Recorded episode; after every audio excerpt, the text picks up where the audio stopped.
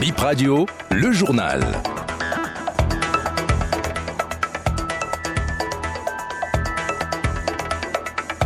Bonjour et bienvenue dans votre 12h. Nous sommes aujourd'hui mercredi 9 août 2023. Les titres de votre journal. La Gazette du Golfe et tous les autres médias du groupe de presse sont suspendus par la HAC. C'est une mesure conservatoire jusqu'à nouvel ordre. Et ce drame à Paracou, découverte macabre, un jeune homme de 18 ans retrouvé dans un puits de cette ville du septentrion. Info Média pour ouvrir ce journal. Les organes du groupe de presse La Gazette du Golfe sont suspendus depuis hier mardi 8 août. La décision est signée du président de la HAC, Rémi Prosper Moriti. L'instance de régulation des médias reproche au groupe de presse une certaine forme d'apologie des régimes anticonstitutionnels. C'est une mesure conservatoire jusqu'à nouvel ordre.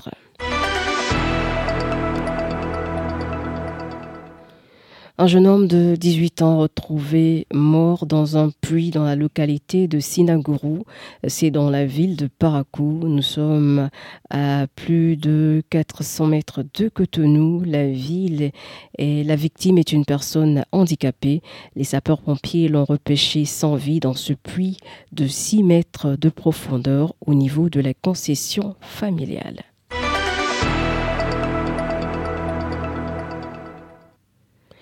Et la compatriote béninoise Armal Aïvorousin, retrouvée morte à Grigny en France, sera inhumée à Cotonou vendredi prochain. Les obsèques démarrent aujourd'hui, mercredi, à Cotonou. Une veillée est prévue à Aïdjedo ce jour. Le lendemain, une autre à l'église Sacré-Cœur. Un hommage sera rendu à la défunte le jeudi 10 août à la maison Aïvorhousin.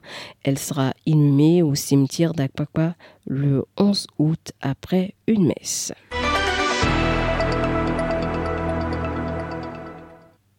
Et dans la suite de ce journal, les impacts de cette fermeture de frontières entre le Niger et le Bénin. Certaines compagnies de voyage desservent, desservant le, Niger continuent de convoyer des passagers vers ce pays malgré la fermeture de la frontière. Selon le témoignage de certains passagers rencontrés au niveau des gares, les bus les déposent à la frontière. Un autre véhicule prendrait le relais sur le territoire nigérien. Brice Adiagan a parcouru quelques gares à Cotonou. Son constat est présenté par Une quinzaine de passagers ici à Songo sur le parc d'une compagnie de voyage assurant la ligne Cotonou-Niamey. Il est 11h45 ce mardi. Certains assis, d'autres debout devant leurs bagages attendent le positionnement du bus pour les formalités. Le bus démarre à 13h30.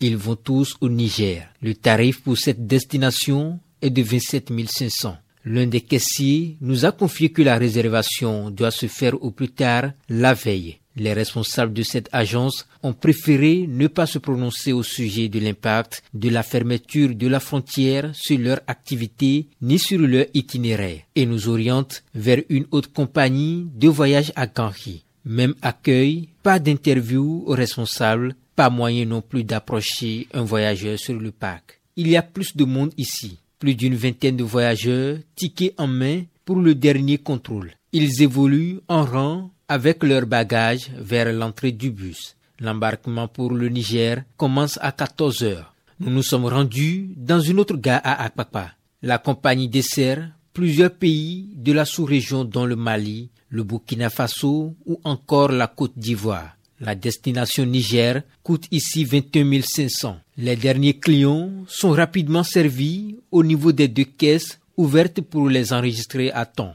Contrôle de tickets et de colis pour les retardataires. Le chef d'agence n'a pas voulu se prêter à nos questions pour des raisons de sécurité, dit-il. Mais hors micro et hors de la gare, un passager nigérien habitué au trajet, explique que le voyage sur le Niger continue avec un contournement une fois à la frontière pour rallier Gaïa au Niger. D'après ses explications, les passagers sont récupérés par un autre véhicule de l'autre côté de la frontière. Après ces échanges, il court attraper son bus qui s'apprêtait à démarrer pour un départ à 14h17 minutes. Il y avait à bord une vingtaine de passagers. Une note de sport dans ce journal. Le championnat scolaire démarre dans moins de quatre jours. La troisième édition de cette initiative se déroule du 13 au 20 août prochain. À Boumé, dans le département du Zoo, accueille les collèges et les lycées participants. Les précisions du directeur général adjoint de l'OPSU, l'Office béninois des sports scolaires et universitaires, Smith Judicael Yadoku. Ce sont donc euh, une cinquantaine de collèges publics et privés de l'ensemble du territoire national qui vont s'affronter dans cinq disciplines sportives, à savoir le football homme et dames, le handball masculin et le basketball féminin ainsi que l'athlétisme en homme et en dames. Les Jeux vont se dérouler donc euh, pendant huit jours et ils seront au total 1067 athlètes à donc euh, essayer de performer et de donner le meilleur d'eux-mêmes afin que nous ayons des Jeux scolaires de haute facture. Le bilan de l'année dernière est positif en ce sens que le parcours des équipes finalistes de la dernière édition de la les garçons du CG Saint-Réta et les filles du CG Kobli, qui avaient fini donc premier au niveau de notre championnat et qui ont fini également premier au niveau de la zone UFOA bio organisée par la CAF à Abidjan et ce qui leur a permis de décrocher leur ticket pour se rendre à Durban pour la première canne scolaire organisée donc par la CAF toujours. Et à cette édition, euh, les jeunes garçons de CG Saint-Réta avaient fini euh, dans le Caridas en, demi-finale. La quatrième place occupée par le CG Saint-Réta lui a permis de se rendre à la Coupe du Monde scolaire. Et nous n'avons pas fait pied de figure là-bas. Sur 28 nations, le Bénin a fini à la cinquième place, ce qui nous a valu notre qualification directe pour euh, la prochaine Coupe du Monde qui aura lieu du côté de Dalian en Chine en mai 2024. Voilà, ce sera tout pour ce journal. Merci de la fidélité. On enchaîne euh, juste après ce journal avec euh, la revue des titres présentée par Franck Romain Santana.